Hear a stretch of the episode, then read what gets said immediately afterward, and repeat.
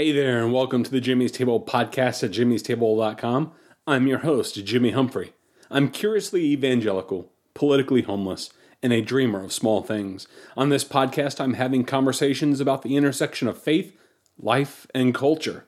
So if you have honest questions, aren't afraid to have difficult conversations, and want to have a little fun along the way, then pull up a chair.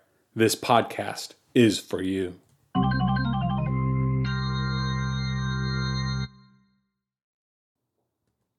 So today's episode 171 of the jimmystable.com podcast, I'm going to talk about being single again at 40. This is inspired by recent uh, headlines you've probably heard regarding the NFL superstar quarterback Tom Brady and his recent divorce from Gisele, his supermodel wife. And it got to me to thinking about me and Tom Brady, usually something that I usually don't think about in the same sentence or train of thought. but there are three things that Tom Brady and I finally now have in common um, in our lives. One, we're both single again after a divorce. Two, we're both in our 40s. And three, Tom Brady's incredibly good looking and rich. if you notice, that's two things that I still have in common with Tom Brady. I'm, I'm working on number three. Uh, um, but, uh, you know, thinking about these things has got me to thinking about the challenges that come with being single again. Being single again has not necessarily been the easiest transition in the world uh, for me, and it's definitely taken some time for me to learn to adjust to my singleness. If, for those of you who've been following the jimmystable.com podcast since episode 118, uh, you know that uh, about a year and a half ago, my ex wife and I separated. And uh, this summer, our divorce finally finalized. Um, so I've had some time to spend some time alone to get uh, used to a new pace of life after eight years of, of being married and uh, readjusting and, and figuring things out again for myself. And it's not been an easy process, and I don't think it's an easy process for most people. And so uh, today's podcast, I'm hoping that by my sharing of some of the things that I've experienced um, and and being single again, um, that uh, one, if Tom Brady's listening to this podcast, that maybe he can uh, pick up a thing or two, and I can help brother Tom as he uh, transitions into uh, the challenges he's surely going to face in his new stage of life. um, but uh, you know, I just thought I'd share what's going on in my life um, to hopefully be something you can glean for your own life. Uh, perhaps maybe you're an individual that's hopefully not, but possibly you're facing a divorce situation. You're wondering what it's going to be like being single again.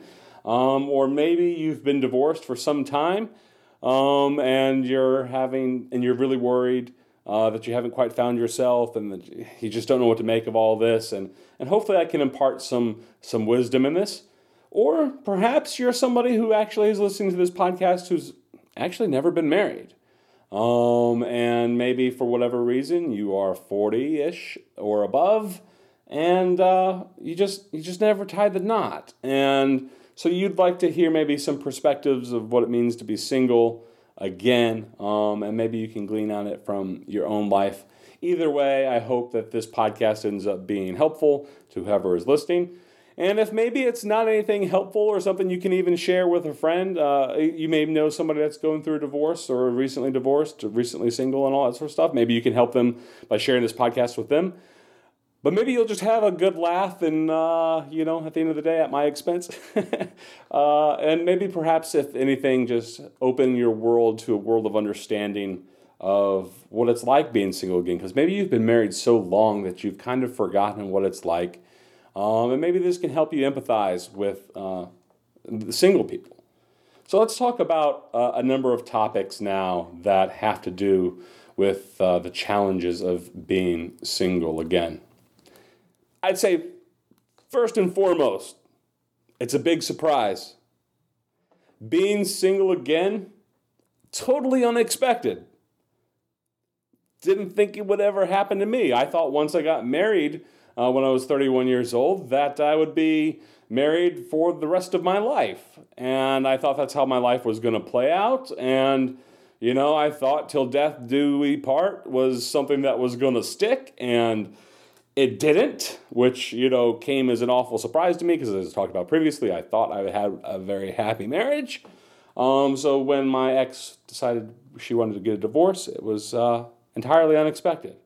So, being all of a sudden thrust out to being alone in the world uh, and on your own again, it's a big surprise, and it's it really something that comes as a shock because n- nowhere in your imagination did you ever imagine this scenario. I mean, you, you knew it was theoretically always a possible scenario, but your mind and your heart uh, was never ever prepared for this. And I found myself when I was newly separated and going through my divorces, totally unprepared to be single again. Um, I, you know, I, I just did not think it was ever going to happen to me. And so it's all come as a big surprise. And, and at first, it was a very rude surprise, I will say. Like, it was like, who? I don't like this. Um, and I don't like this at all. And I'm not happy. And so I battled grief and I went through some, some weird contortions of mind and heart as I attempted to find myself again and, and to, to rediscover a new path in life and, and all that sort of stuff. But you know, what was started off as a very big and unpleasant surprise has I think now turned into a situation to where it's a actually a good surprise. Um, through the initial shock, yes, there's there's a very disturbing and tough period, a definite time of adjustment that you go through because you're so used to being entangled and coupled with somebody else, and and to be together with so long for so long with somebody, um, you know, it's really hard to to to get a grip on reality and to get a grip on your mind and to even know what you want out of life. But I think you eventually reach the point, especially if you end up being single long enough. And, and like I said, I've been uh, single now. You know, I've been separated for about a year and a half and newly divorced as of this summer. So, you know, depending on how you count those things, I would say I've been, you know, single now for almost a year and a half. Um, and what it was like at the beginning was very different than what it's like now. And I think I finally gotten to the point that even though I do have a strong desire to be in a relationship and a strong desire to eventually get married one day and, you know, hopefully have kids, Lord willing, um, you know, I've found myself in a situation where I'm actually kind of happy uh, with being single again. And what was a very rude surprise, the kind of surprise that nobody likes, has all of a sudden turned into be a big and pleasant surprise. I like who I've become over the last year and a half, and I like the direction that my life is going. And even though, like I said, I hope to get married again one day, even if I don't, I find myself in a good place. I'm happy with where I am. Uh, in this moment in time, it's a good time. And I'm thankful for that, and I'm glad for that, and I rejoice in that. I didn't think I'd ever be here again, yet here I am. And it's a wonderful and delightful surprise.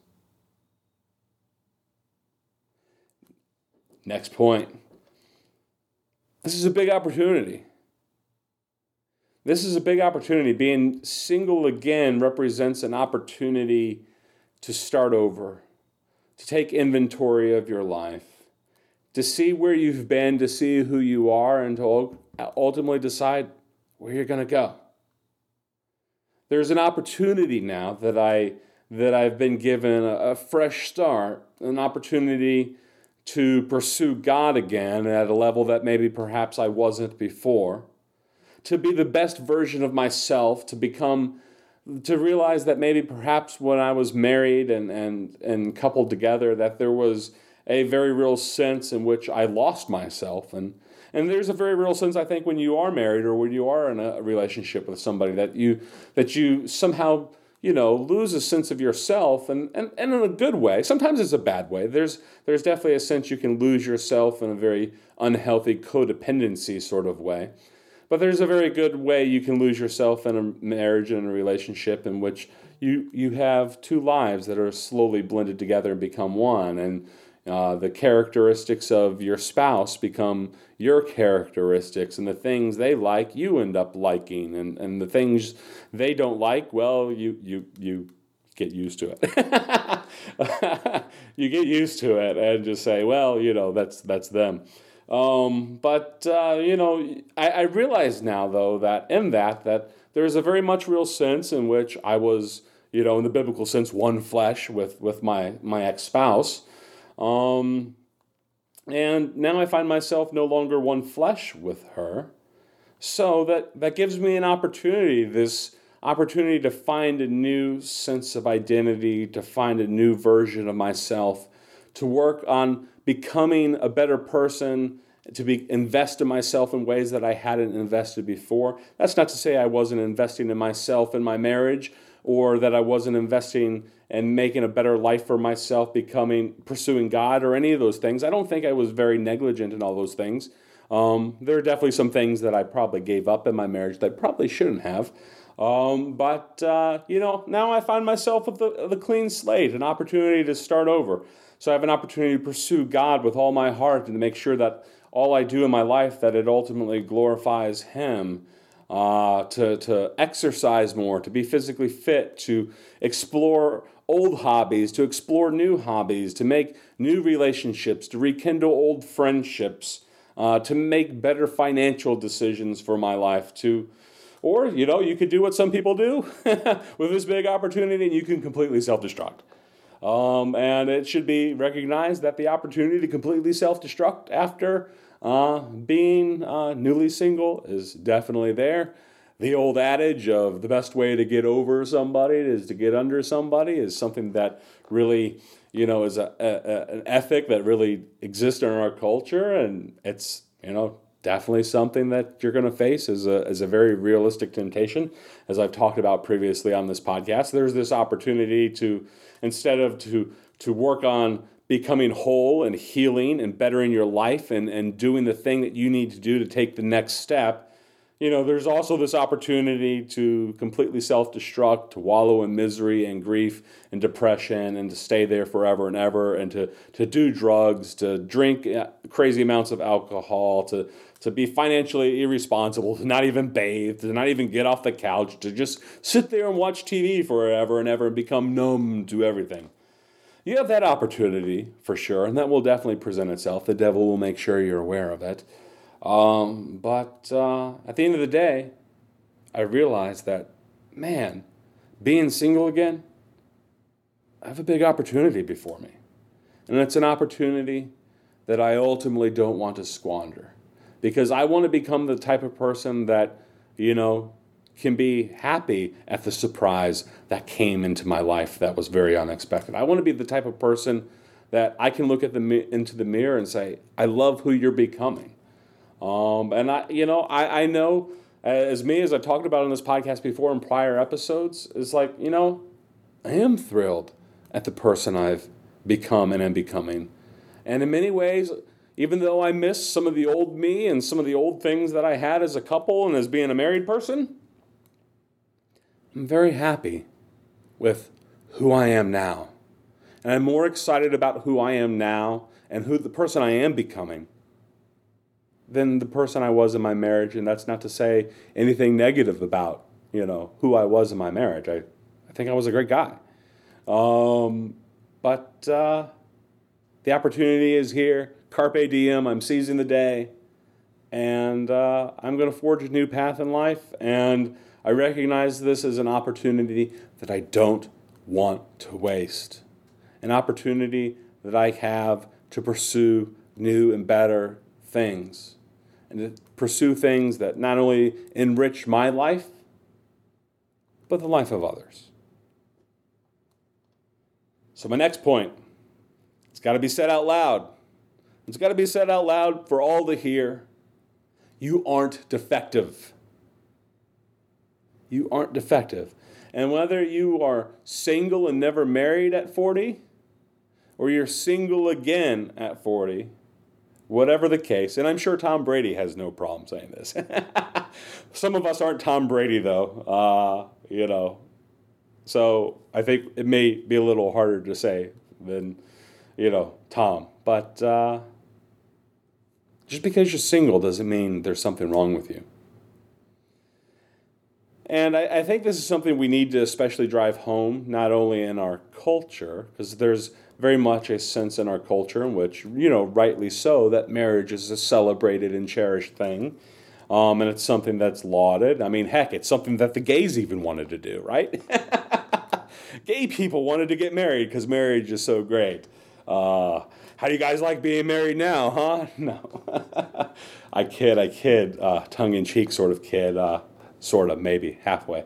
Um, but you know, marriage is great, don't get me wrong. But I think we need to change the way we think about some things because I believe if you were to study the pages of the New Testament, uh, especially Matthew chapter 22 and 1 Corinthians chapter 7, you'll find that Jesus and the Apostle Paul taught that contrary to you know, conventional thinking, a, a thinking that has permeated not only our culture today, but even ancient society, is that the social status of marriage is not the ideal social status for us to live in. And that's not to say marriage isn't great. Marriage is wonderful. Marriage is blessed by God. Marriage was ordained by God. God gave us the gift of marriage. Marriage is a wonderful thing. Marriage is an institution that I hope to one day participate in yet again. However, with that said, if you were to study the pages of the New Testament, singleness is the ideal relational social status according to the teachings of the New Testament. Let me say that again for the people in the back or for the people who just need to, you know, have a little bit of an amen corner in their side of the church. Singleness is the ideal social relational status according to the teachings of the New Testament. But in the church, especially in evangelical circles, in the circles which I frequent, don't get me wrong, I love a lot of the things we do in the church with marriage. We, we need to do all that we can to make marriages stronger, healthier, holier, and better. But I think we've fetishized marriage and made an idol out of it in the church that and the nuclear family unit where you and a wife and two kids and a dog and a, you know, the American dream and all that it represents. White picket fence in the suburbs, all that stuff. Don't get me wrong, those things are great. Those things are good. I hope to have them. But according to the New Testament, singleness is the ideal social relational status according to its teachings. Jesus taught that marriage was not forever. When the scribes and Pharisees questioned him on it, and the, the Sadducees questioned him on it, and, and trying to trick him in regard to some questions about the resurrection, Jesus talked about in Matthew 22 about how in the angel in the ages to come that that they will not give in marriage and that will all be in the resurrection as the angels of heaven. Marriage, at the end of the day, is a temporary social construct, a gift given by God since the garden, no doubt. But it's just a temporary thing. It's going to be here for but a blip of human history when you look at human history in the grand scheme of eternity. In the ages to come, you won't be married. And that might be hard for you to accept. And some of you might kind of cheer the idea, yay, I finally get out. I get it, I get it, I get it. But at the end of the day, singleness is what we will experience in all of eternity. And the Apostle Paul, teaching in 1 Corinthians 7, taught that you know each has been given a gift, whether it's singleness or marriage, and that we're to make most of the gift that we have been given, whether it's singleness or marriage. If you're married, you need to work on staying married. But if you're single, Paul taught, you know, Maybe you should consider being like I am, he said. He's, he, was, he didn't put it as a binding thing. He didn't say you had to be single.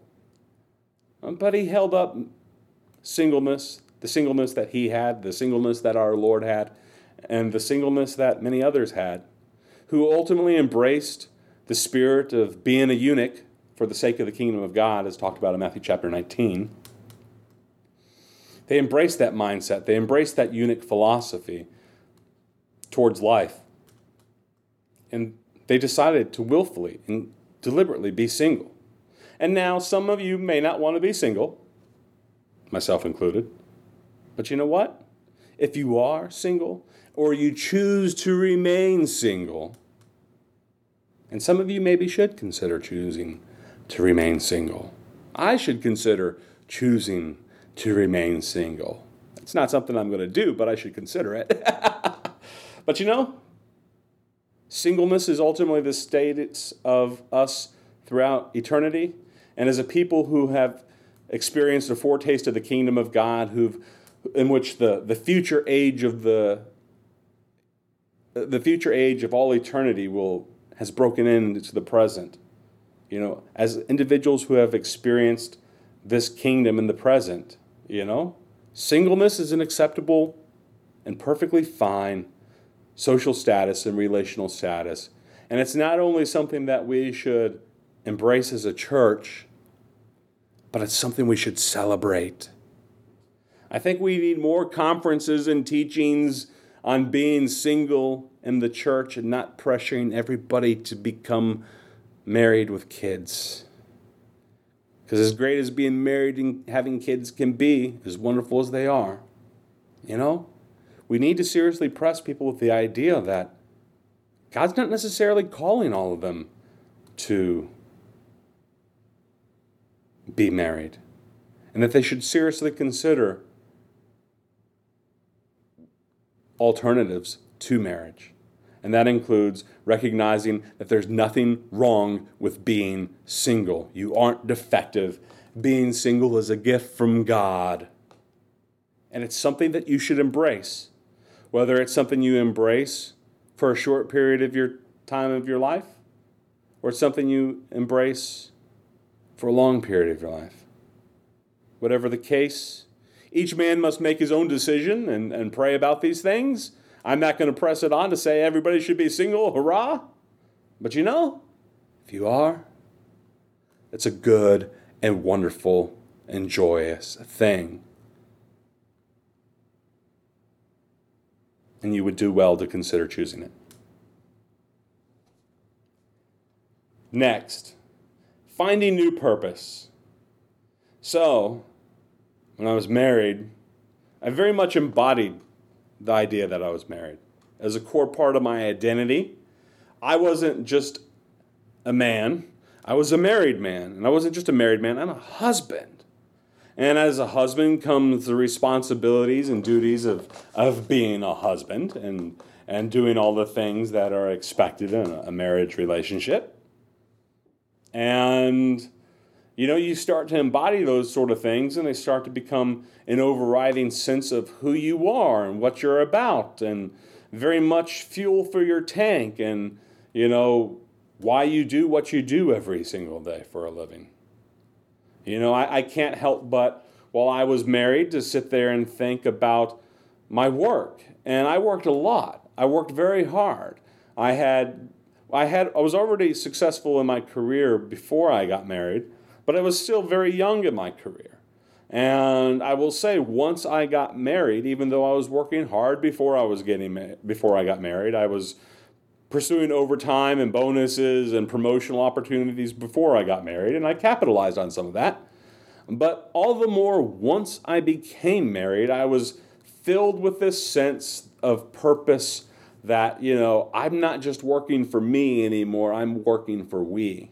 And so I had this sense of purpose, this work ethic that's saying, you know, it's not just about taking care of my needs because I could have very simple needs. Like, like my dad says, Jimmy, if it weren't for women, you and I would all live in caves. um, and there's very much a real sense of that. You know, if it weren't for women, I would probably live a very different life.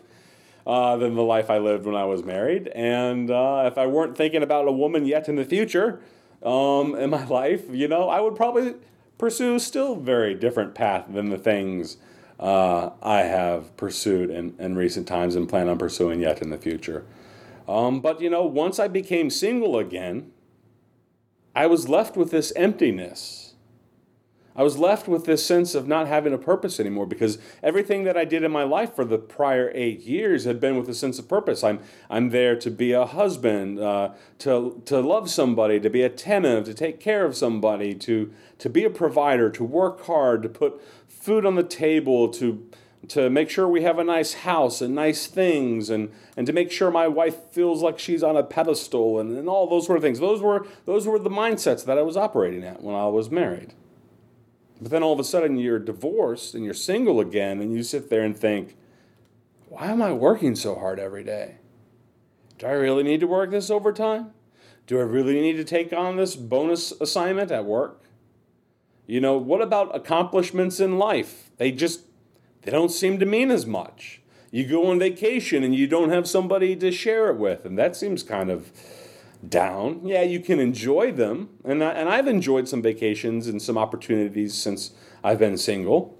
Um, but I will say, like experiencing some of these things, whether it's work or stuff in the church or going on vacation or things that I want to accomplish with my career and all that sort of stuff, you know, all that has kind of shifted in me.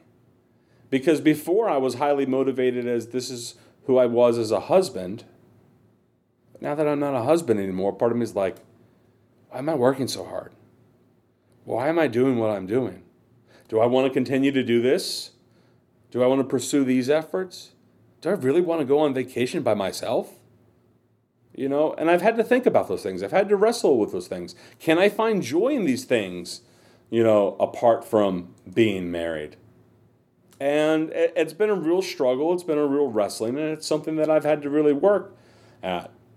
And it's taken some time, but I definitely feel I finally have gotten to the place where in my life with with whatever I do that I'm doing it with a new sense of purpose and what I'm working towards in my future. Yes, there's things I do because well, these bills have to be paid and I have this strange addiction to food, clothing and shelter that I just, you know, can't seem to shake. And so, you know, I need to do some things just to make sure I don't die. Um, but, uh, you know, it'd be very easy to live there and to sit there and dwell in that sense of, of uh, you know, kind of this sort of feeling about a sense of purpose and just to almost go through this monotonous routine of life day in, day out without that sense of purpose. Um, and it's a challenge to find it again. And it can be depressing to wrestle with. It definitely is. But I think I've discovered that, you know, in searching through my heart and looking at things and trying new things and experiencing new things and connecting with new people and putting myself back out there and, and doing things that are hard, doing things that aren't easy, doing things sometimes just by myself uh, when I'd really like to have somebody to do them with. Um, I've discovered that I'm slowly finding new purpose in my life. And yeah, going to the movies and eating at a restaurant by yourself may not be something you're just, just deciding you want to rush out and do. Um, but you know, you start weighing those things and you start sitting there and saying, What do I like? And why am I doing what I'm doing? And I think if you give it time, and it's not easy to do at first, it's really hard. But if you give it time, you will find new purpose. And yes, all purpose ultimately is is uh, you know hinged on the entire idea that whatever we do, we do to the glory of God. You know, that's the first and foremost reason of man, right? To to glorify God and find pleasure in Him forevermore. You know, yeah, and that's a nice theological answer you know, I'm sure the Westminster, Westminster Catechism people knew what they were talking about to, to, to glorify God and to, to be satisfied in Him and Him alone. You know, that sounds good, but it doesn't preach so well to a lonely heart. It doesn't preach so well to a heart that's, you know, feeling like it's missing out, a heart that feels, you know, detached from a sense of purpose and, and finding new meaning. And so, as much as I like those Westminster type statements of faith and catechism type things. That the sole purpose of man is to glorify God and stuff like that. It's kind of like, yeah, but what else? and I think we have to be honest that there's always going to be the what else. Because if you're just saying, oh, I'm just going to do it for the glory of God and glory of God alone, that's, that's very challenging. Because uh, let's just be real, we, we don't just do everything for, for the glory of God and alone. That's not to say we don't do it all for the glory of God, but not alone. Can I be real about that? Even the most individual who wants to glorify God most in the deep depths of their heart, you know, at the end of the day, they still want to enjoy life, right? They still want to enjoy life and to find a sense of purpose and meaning and those sort of things. So even with all those great theological considerations aside, you know, we still want what we want in our hearts. Um, and our hearts have a difficult time finding those new things sometimes. But you know, I believe it's ultimately worth the effort. And if you just keep digging and you just keep trying, you just keep exploring, you'll find some things that light a fire in you.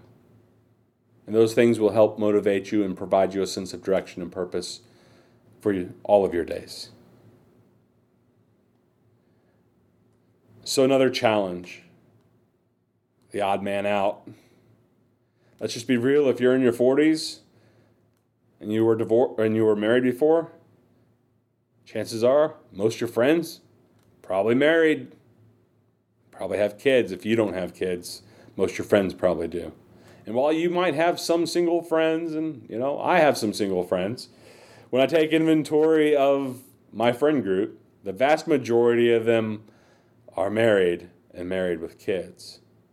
And while this can be a good thing because all of a sudden, as a single person, uh, you're going to find, I think, especially as a guy, that uh, all your guy friends are uh, looking at an opportunity for escape. Don't get me wrong, my friends, they love their wives, they love their kids. Um, but I've noticed how many uh, of my married friends have suddenly become best friends um, as I have become something of an outlet for all things social uh, in regard to their life. uh, but, you know, with that said, it does kind of put you in an awkward place because, you know, at the end of the day, married people still, with kids, still tend to primarily hang out with other married people with kids. And so sometimes that makes you uh, feel like you might be kind of the odd man out. And you will recognize that, especially, I think, you know, you start hanging around your friends like I have for the past year and a half. And, and I've noticed, even though I've hung out with a number of my friends many, many, many times over the past year and a half since becoming single, um, that I don't see their wives and their children nearly as much as I used to when I was married. And I guess that's just kind of how things happen. That's that's how our society is. Like attracts like, and whether you you know whether you're happy with this social arrangement that married people with kids hang out with other married people with kids, um, that whether you're happy with it or not, that's just how things are. That's how the cookie crumbles at the end of the day.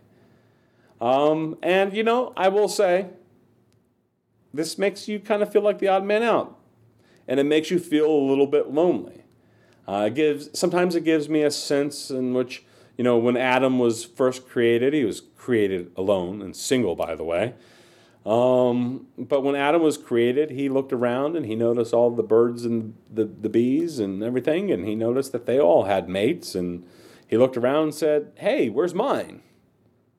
And uh, so there's a very real sense, I think, that, you know, when you're hanging out with your married friends um, and you start feeling like maybe you're the odd man out or you don't get you might hang out with your, your married guy friends by themselves. Um, but, you know, when it comes to uh, couples nights and stuff like that, you suddenly find yourself not involved in those sort of things. So whereas before you and your your wife or your spouse would have gone out with your friend and their spouse, you know, you're no longer doing that. And don't get me wrong, please don't misunderstand me.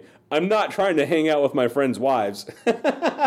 They're wonderful people. There's nothing, you know, funny about it going on about any of that. I'm not trying to, you know, get in on anything there. Weird. Um, but, uh, you know, there is this sense all of a sudden in which you look around and you say, hey, they all have mates and you don't. And that does bring a sense of loneliness. That does bring a sense of uh, missing out. And I don't know that there's too much, at least that I've discovered, that you can do about that, other than I have had some friends invite me over uh, to hang out with them. You know, my, one of my friends has invited me to hang over with his wife and his kids, and, and that's been fun, and I've had good times doing that. Um, but it's it's been increasingly rare that I see their wives or their kids, and it just kind of reinforces this sense of uh, Jimmy doesn't have anybody, and it kind of makes you feel like the odd man out in that way.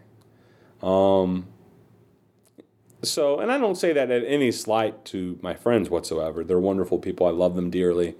Uh, and I don't think they're trying to do anything to make me feel left out or anything. And I'm not asking them all of a sudden to say, hey, if you've listened to this podcast, invite me to have dinner with you and your wife and your kids. Uh, although that would be nice if maybe that happened a little more. But uh, I'm not actively looking for that, for in case anybody thinks I am. Um, but it does occasionally sit there and make you think, you know, like, hey, like I've kind of been left out and I feel a little alone. And, you know, I don't know that there's much you can do about that other than to recognize the situation and to be aware of the social dynamics at play um, and to uh, ultimately just embrace it for what it is. It may be hard and it may sometimes have moments of social awkwardness, but that's okay. Just continue to focus on you, finding your new purpose, and realizing you aren't defective. So, my next point, probably one that a lot of people I know probably tuned in to listen to on this podcast. People definitely brought it up when I was fishing for ideas associated with this podcast. Uh, let's talk about dating.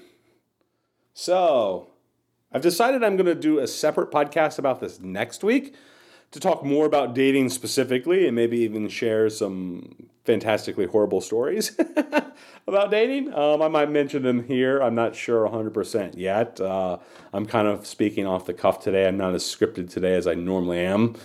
But let me just say dating at 40 and being single again, it's weird, man. It's really, really weird. Dating isn't what it used to be, folks. And I think that's because there's been some shifts not only in, you know, my life and I'm at a different stage at life. I'm 40 years old. Uh, I'm older than when I was in my 20s and actively dating.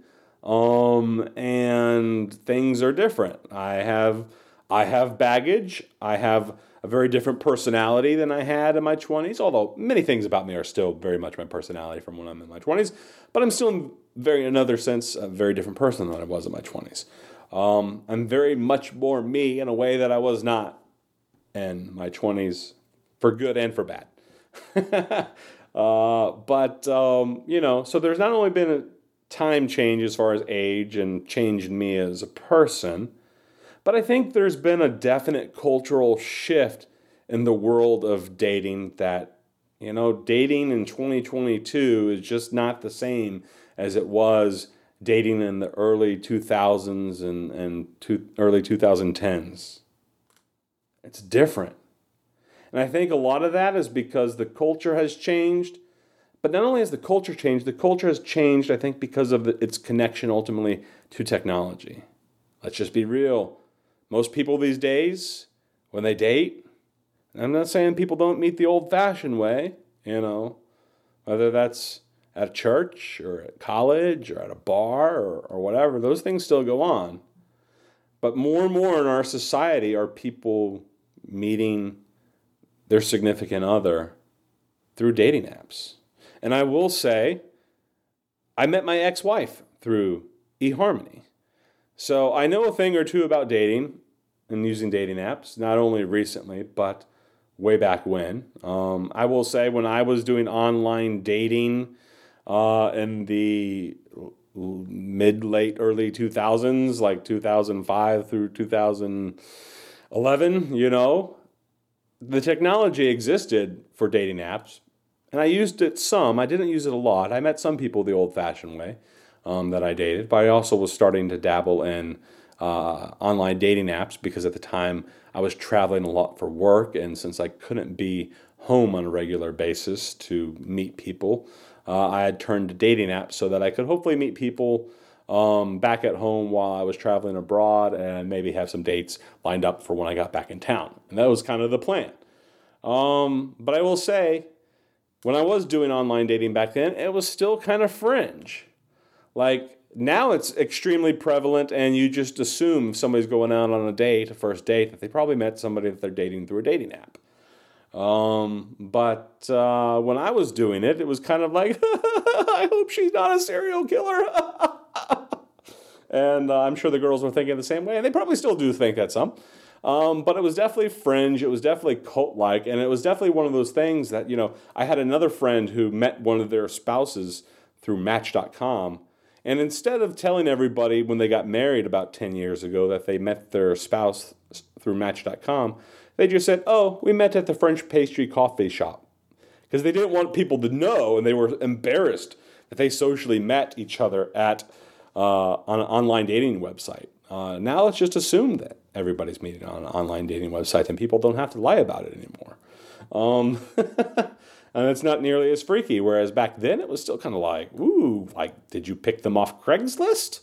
Um, for when that was a thing. And there, just, a, I say this to my shame, but there were Craigslist dating apps uh, type things. So anyway, um, you didn't need to know that about me probably, but uh, I digress. But anyway, um, you know, so there were all these dating websites back then, but they were extremely fringe. There weren't a lot of people on them, and I will say. When you went on dates, at least it was my experience in my 20s that when I went on dates online, um, that they were much more pleasant overall.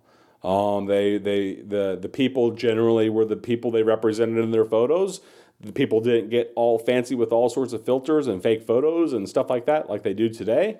Um, and the people you met, uh, they were as weird as you, because I mean, you, you had to be a certain sort of weird to be online dating back then, right? Um, but you know, when I went online dates back then, it was something that I seldom got stood up, I seldom got ghosted, um, and nine times out of ten, I had two or more dates with whoever I went on a date with. Uh, I think I usually went on at least three dates with just about everybody um, that I went on dates and back then. But today, man, dating's weird. Dating's weird. Uh, today, it's kind of just this meat locker uh, sort of thing where you just uh, dial a date and pick one up and you swipe left or you swipe right on the app to decide whether you're going to accept them or reject them. Swiping right is accepting them by the way. You see maybe 100 or 200 photos and uh, you try matching with with those people and maybe about 5% of the people you match with match with you back. Um, and then half the people you match with don't even talk to you for whatever reason um, and then the half that you do talk to, uh, some of them end up just fizzling out, or uh, you decide there's nothing there, or maybe you go on an actual date. Um, but I will say, it's a high volume sort of numbers game now Um because um, you can get on some apps and they're just lots and lots of people, and you can especially I hear for women. I can't speak from the perspective of women, but I've definitely heard from some women in the research I've done on this particular topic. And women are practically spoiled for choice. They log into their dating app and they're flooded, flooded with a hundred different guys fawning after them. And uh, most guys have the complete opposite experience. Um, I will say that my experience has uh, been kind of mixed. Um, I've had some. I've. I, I, will say I've been told that uh, the number of dates I've been on this past year has been extremely high.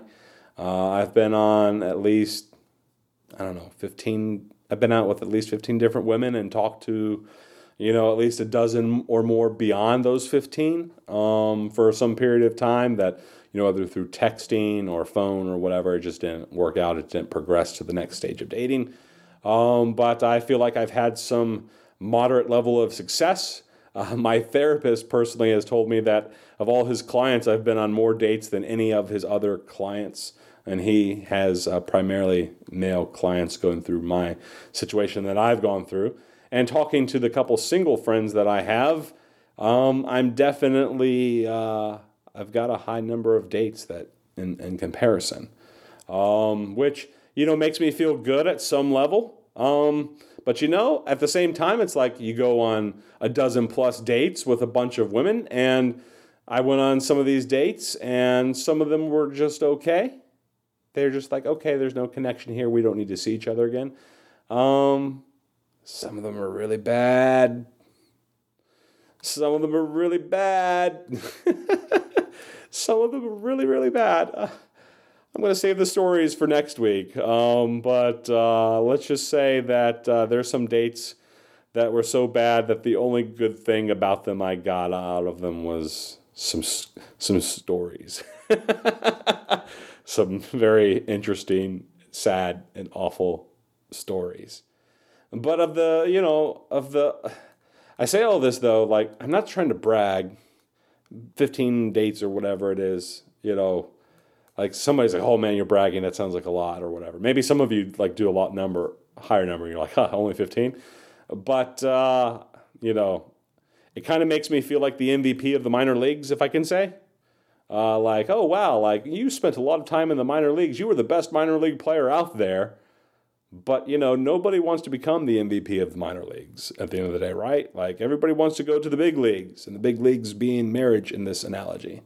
Um, so, you know, I've been on about a little over a dozen dates, uh, about 15 different women, I think, is, uh, I stopped counting, but it's, it's roughly that. Lots of first dates, I will say, uh, which is a complete contrast to um, when I was in my 20s, where I it was very common for me to go on two or three dates. Um, and whereas in my 20s, I think I officially only got stood up once. I've been stood up several times in this period of this past year, uh, and I've been ghosted more times than I care to count. Um, and that's getting really old and really quick, and it makes you feel jaded about the entire thing. And if it wasn't to make matters worse, um, you know, of the I don't know, 15 women I guess I've been on a date with, I've only had a couple second dates, uh, one third date, and uh, you know, I've had opportunity to you know, connect with a lot of different women with a lot of different backgrounds, with a lot of different baggage uh, with a lot of different different wonderful things about them, and you know everything in between. Um, and I've gone on these fifteen dates, and I still haven't been in a relationship, which kind of stinks because my understanding is that's actually like kind of common these days for if you even if you go on a dozen dates. Like I, I had a, I have a married friend who was uh, joking that at one point he thought uh, online dating uh, was uh, simply a uh, a substitute for a nonprofit organization that existed to uh, feed women dinner. Because he was like, you know, I must have fed half the women in Charlotte at one point. I haven't got there yet, Mark. Um, but, you know, all that dating, no relationship, um, you know, kind of got close to one person and things didn't work out like I wanted to. Lovely, lovely woman. Um, but, uh, you know, that's just how it's all happened. And I will say, you know, it's difficult and it's different. And, you know, dating is weird. But whatever it comes to dating, and right now I'm taking a pause on, on dating, I've, I've decided to kind of step away from it for a little while just so I can focus on me. But I, have heard this great quote uh, that's been uh, kind of lauded in some of the uh, dating advice circle stuff that I've read and listened to on YouTube. there's this one individual, this one guy, this one dating coach who says about dating today, he's like, you know, don't get in a relationship just to get in a relationship. Don't don't just, you know, date somebody to avoid being lonely. His point is chase excellence, not women. And I think that's an awesome quote. Chase excellence, not women. Whoever you get in a relationship at the end of the day with, should you do online dating and should you choose to say, hey, I want to get in a relationship, should I want to pursue marriage again? You know, make sure that when you date, you date with purpose and that whoever you ultimately decide to end up with should be somebody who would be an excellent complement to your life and something worth giving up your single status for. So don't just date anybody. Truly focus on yourself, chasing excellence. And it, while you're while you're dating, you know, don't just settle for anybody. Have some standards, have some morals, have some class, you know, know your self worth and know what you're worth, and knowing that you're not just to give up what you're worth to somebody just because they'll give you attention and maybe a kiss at the end of the night. Chase excellence, my brothers, and not women. Unless you're Tom Brady, then you already are excellent. and now Tom's free to chase women if he wants. Ah, anyway, I kid, I kid. Ah, next this is to be a, this is a long podcast today. So, but I'm I'm I'm getting it all out there. Hopefully, you're enjoying this. Uh, hopefully, I'm keeping it interesting. Um, but uh, these are some things I just thought I would share today. So let's keep going. Next, but these these next points, by the way, will be quicker. So I'm going to wind down here. I'm I'm I'm, gonna, I'm not going to take all your time. It's going to be a little over an hour in today's podcast, uh, but uh, I will take up a few more minutes. So next, don't always fill your calendar up. There's always going to be this temptation when you're single to constantly fill up your calendar. And when you look at your calendar and find that it's empty, you're going to be like, oh, I need to fill it up with something else. Don't do that. Don't just fill up your calendar with distractions to be filled up with distractions, and don't just fill it up with people just so you can have people. Because at the end of the day, I think if you're going to do this single thing well, if you're going to be uh, a, a healthy, happy, well adjusted individual who has their life together sort of person what when you're single again at 40 or whether you're single again or whether you're single still for the first time at 40 you know? Embrace times of being alone. And don't just necessarily think oh i'm just going to stay in and watch tv and doom scroll on facebook embrace moments of silence and that can be difficult to do. And it's something I have struggled with in this past year and a half, but it is something I have deliberately practiced. And some people might sit there and think, oh, Jimmy, you're one of the most extroverted people in the world that I know. You're always doing something. I see you on Facebook, I hang out with you half the time. You know, you're always feeding people, you're always hanging out with people, you're always going to get coffee with people, you're always doing this, that, and the other. Something's always going on in Jimmy's life. And there's some truth to that. I can fill up my calendar quick, and I'm not going to lie, I fill it up often. But you know, I also sit there and think, no, for the next three or four, five days, I'm just going to stay at home. Because, personally speaking, even though a lot of people think I'm an extrovert, I am truly an introvert at heart. I do need a long time of being by myself to recharge fully so that I can be this extroverted looking individual that everybody sees in public, um, who's out there living life big and having fun and being social. Um, but, you know, all that energy that I get to do that stuff, that comes from sometimes just laying on my couch and staring at the ceiling for a while. Or st- laying on my couch and meditating and praying, spending time with Jesus. But even when I don't feel like sometimes just spending quiet time with Jesus, Sometimes I just embrace the silence and spend some quiet time by myself. That's not to say the Lord's not present, He most certainly is. He's always present. But you know, if you're going to be fully human and to have a full human experience, It's not easy. That can be hard. But you need to embrace quiet times, days of isolation, days of simply being away from other people, so that you can know what it's like to be alone and to be your own company and to know who you are as a per- person, to think about the things you want out of life and so that you can pursue those things. Because sometimes if you if you don't take moments like that then you'll just waste your life away filling up your calendar with appointments that are empty and meaningless to you. But by embracing the silence by embracing quiet moments by blocking out time just for you and yourself and you and Jesus you make opportunity in your life to truly find those things that matter to you because after you realize, oh man, I've not hugged anybody in a while. You know, that, that gets to you. And it, but it motivates you. It motivates you to say, I'm going to be the type of person that other people want to shake their hand, to hug, to spend time with, to break a meal together with, to have drinks with, to go to Carowinds together with, to go to concerts together with, to do activities in church with, to play a sport with, or whatever it is you do. But you're not going to get there unless you deliberately take moments of silence, to embrace the silence, to embrace the solitude, to embrace being alone, so that you can embrace the opportunity to be fully human. So don't fill your calendar up with everything. Schedule some time just for you and don't be afraid to be alone.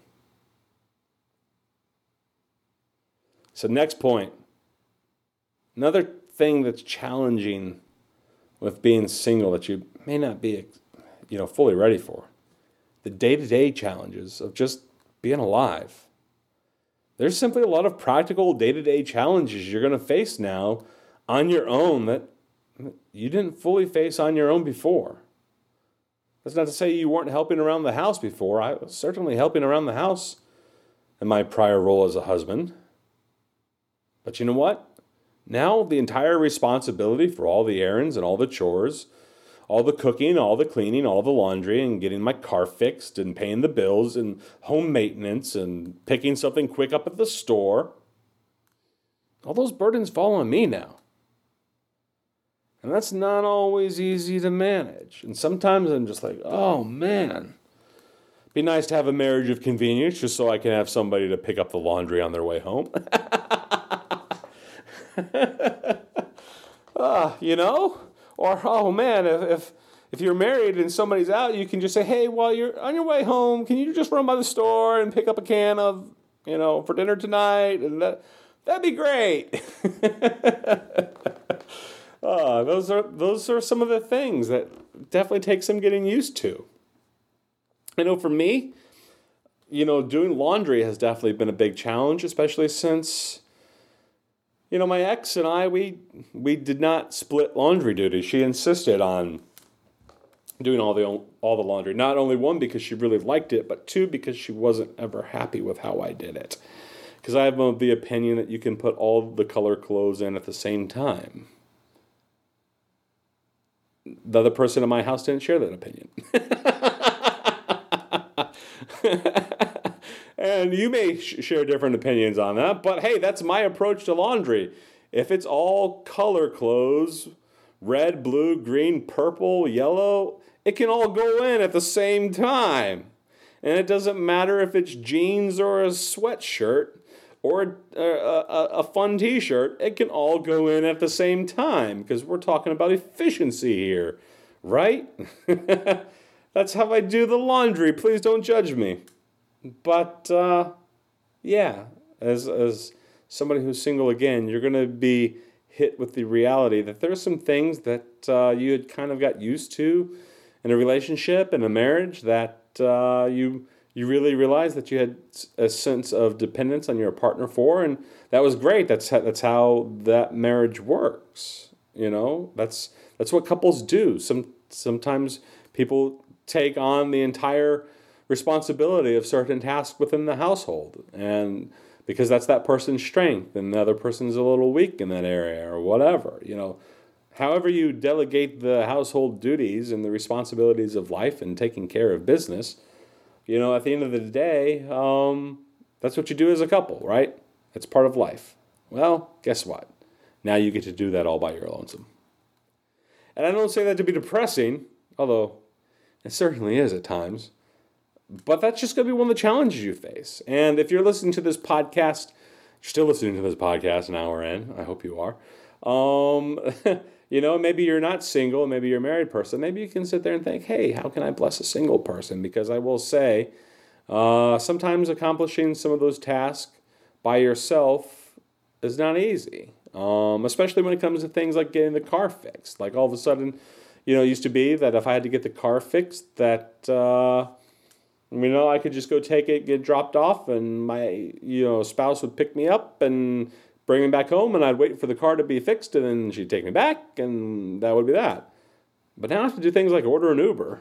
Um, or sometimes I have to get things through DoorDash or you know there's a host of other services that I now employ sometimes at expense um, that I didn't have to use before simply because it's just me. And unless I want to run around town trying to do everything all day, every day, um, you know, sometimes you have to farm those services out when they're within your ability to afford. Um, and some of those are in my ability to afford. So sometimes I you know, do things like get DoorDash to get my pizza or uh, get an Uber to give me a lift if in case I need a lift. Um, but uh, those are just some of the challenges, and it's just unfortunately it's just the reality of life, and there's nothing you can do about it except well, except maybe get married again. uh, but uh, that's that's just those are the challenges. That's the nitty gritty in life, and it all falls on you now. So uh, you know, pull yourself up by the bootstraps and uh, get, get prepared to work in the day to day challenges of life. Next, there's the issue of increased risk exposure. And this is something you might have not thought about. And this is something that I kind of learned through the hard way um, for myself. When you're on your own and you're single again, you're exposed to a great amount of risk you all of a sudden are the sole source of income in your household. No longer are you going to be a two income household if that's what you were before. And if you if you become a two income household again, it's only because you have a second job. Or you run into issues of when you get sick. How do you take care of yourself? You know, I know uh, a couple years ago, I talked about it on this podcast before. I I broke a leg, and uh, I broke a leg serving Jesus in youth ministry. uh, long story, but I'll spare you the details. But I, I broke my leg in youth ministry um, at the church, and a couple weeks later, as a result of issues regarding the broken leg, I ended up with a blood clot in my lung, and I ended up in the hospital for five days. And then I came home and I still had to deal with the pains of working through a blood clot that was in my lungs and nearly dying. And I still had to focus on recovering from a broken leg. And I had to do that in a two and a half story house that I lived in with only a half bathroom on the first floor, which presented problems because the way my leg was broken, it made it impossible for me to get up the stairs uh, which means I was highly dependent on taking care of myself on the first floor. And by taking care of myself on the first floor, I mean having a spouse and uh, help from my parents and some church people to take care of me. So when you're sick on your own, you know, all of a sudden something like that happens. Looking back at my life, I don't know what I would have done if I would have broken my leg uh, and had a pulmonary embolism in my lung um, with a blood clot. Uh, I don't know what I'd have done if I'd have been on my own. That would have been a very challenging circumstance. I, I don't know how I would have handled it, to tell you the truth, S- especially since I was in a lot of pain and I wasn't very mobile. Um, and I needed people to help me, take care of me.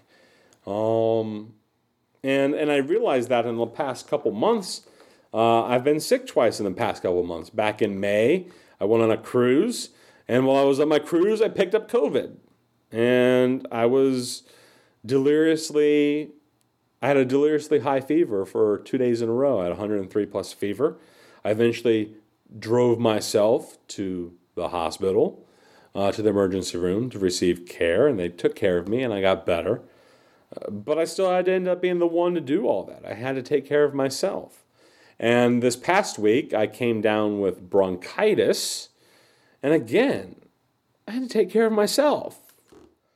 Um, so that that in itself is risky. Like taking care of yourself on medical related issues is not an easy thing. So not only am I the sole source of income in my household, but I'm the sole one who can take care of me. If something goes wrong, it has the potential, the real potential, to be devastating to my health and well being. Um, so that's something you have to consider that when when you move somewhere or where you go some someplace, like when I went traveling, um, you know, going out of town on my own, being by myself, traveling by myself. Like, these are real risks. And we might not think of them as being risk, especially when you're married. But when you're single, all of a sudden, all the things that you do by yourself become inherently have a certain layer of risk associated with them. Um, and it's something that you have to stop and factor in every time you consider doing something at some level. May and don't get me wrong, you don't need to be paranoid about it. Like, you don't need to have a mental health crisis over this or anything like that. Um, but I will say, like, uh, I, I, talked about in a prior podcast how I'm trying to play hockey again, and I've been working out.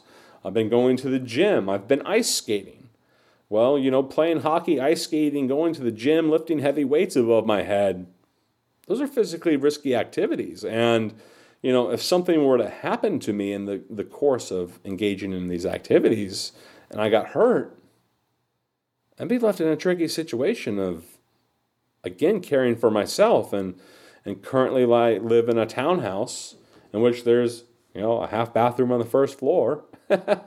and uh, I have a basement and my master bath is on the second floor. So, you know, what would I do if I were put in a situation like that again? If I broke a leg or something like that, and and I can hear my mom in the background right now. if She's listening to this podcast saying, "Jimmy, I've told you so." Like, I've warned you. Don't do it. You could get hurt.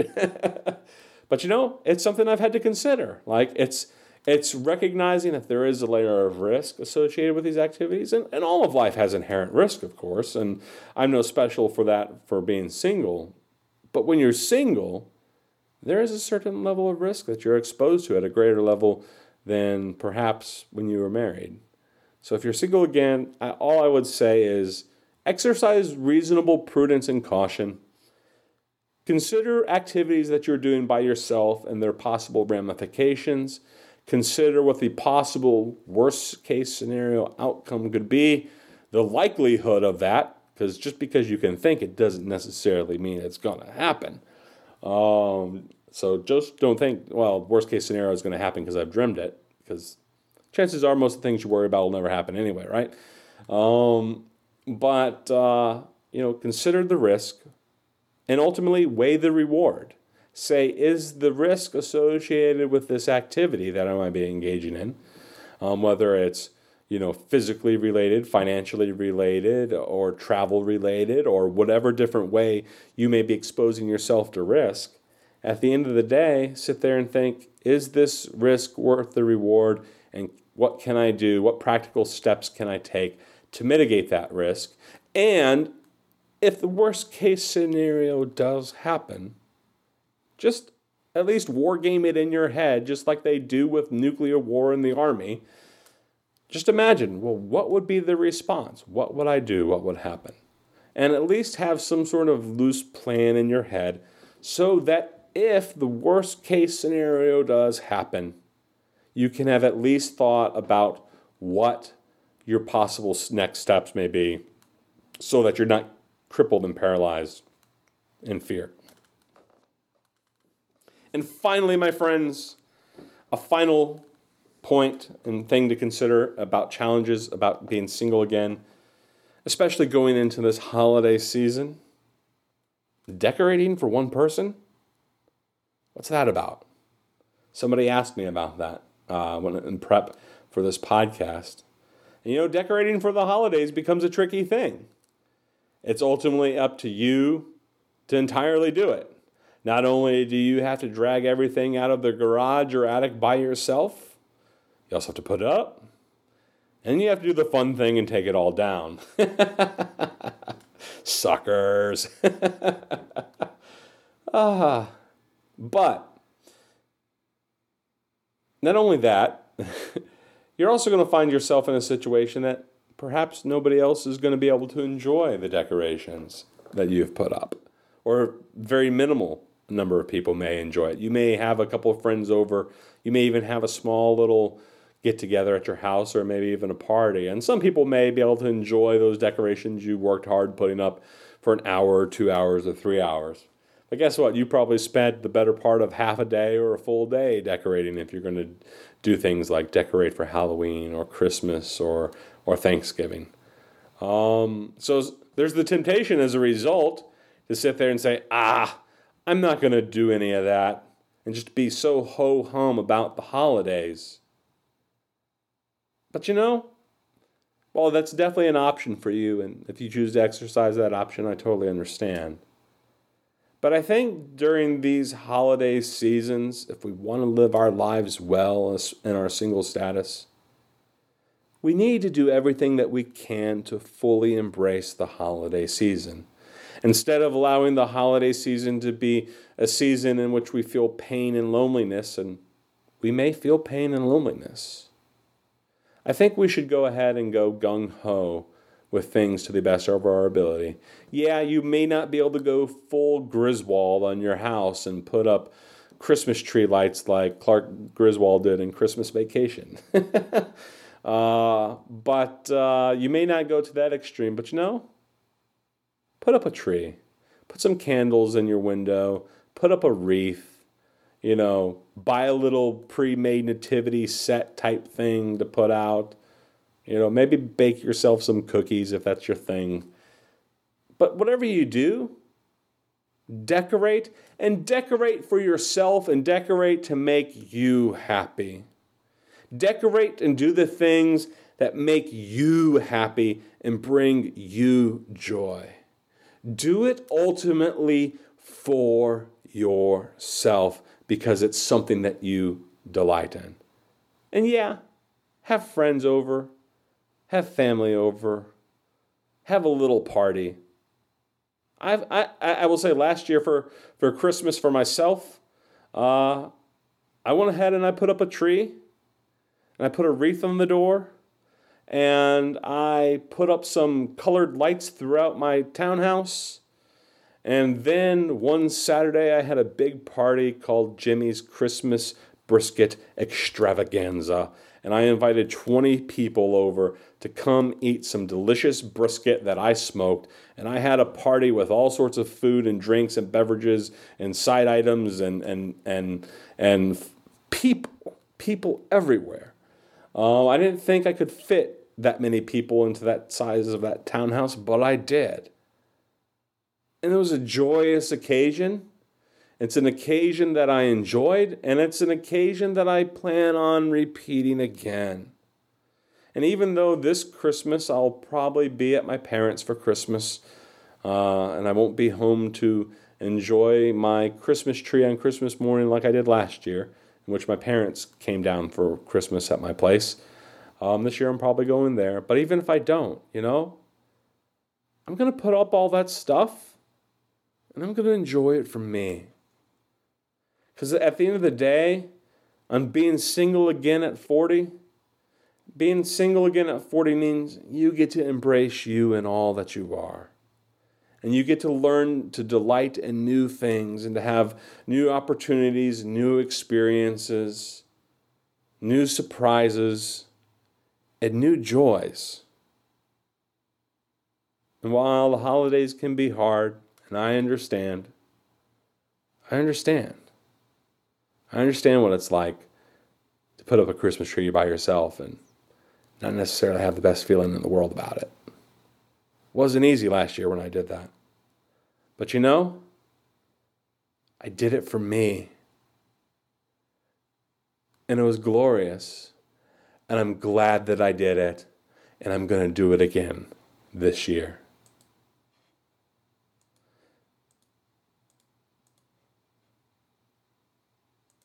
So, everybody, this has been Jimmy Humphrey, episode 171 on being single again at 40. Hope I've given you a lot to think about. I definitely longest podcast I've had in a while. I hope you stuck around and you enjoyed it. If you have and you have some conversation you'd like to engage in, email me, jimmy at jimmystable.com. If you haven't had the opportunity to subscribe to this podcast yet, go to jimmystable.com slash subscribe and find your favorite way to subscribe, whether that's through Apple, Spotify, Stitcher, SoundCloud, or even old-fashioned email newsletter. And if you haven't had a chance to leave a glowing five-star review about how awesome the jimmystable.com podcast is, I encourage you to go to places that you can do that, such as Apple and Spotify. So, everybody, this has been Jimmy Humphrey, jimmystable.com, where I'm having conversations about the intersection of faith, life, and culture. Take care, everybody. God bless, and have a good one. That's all I have to say about that. That's the right on, man. You said it all.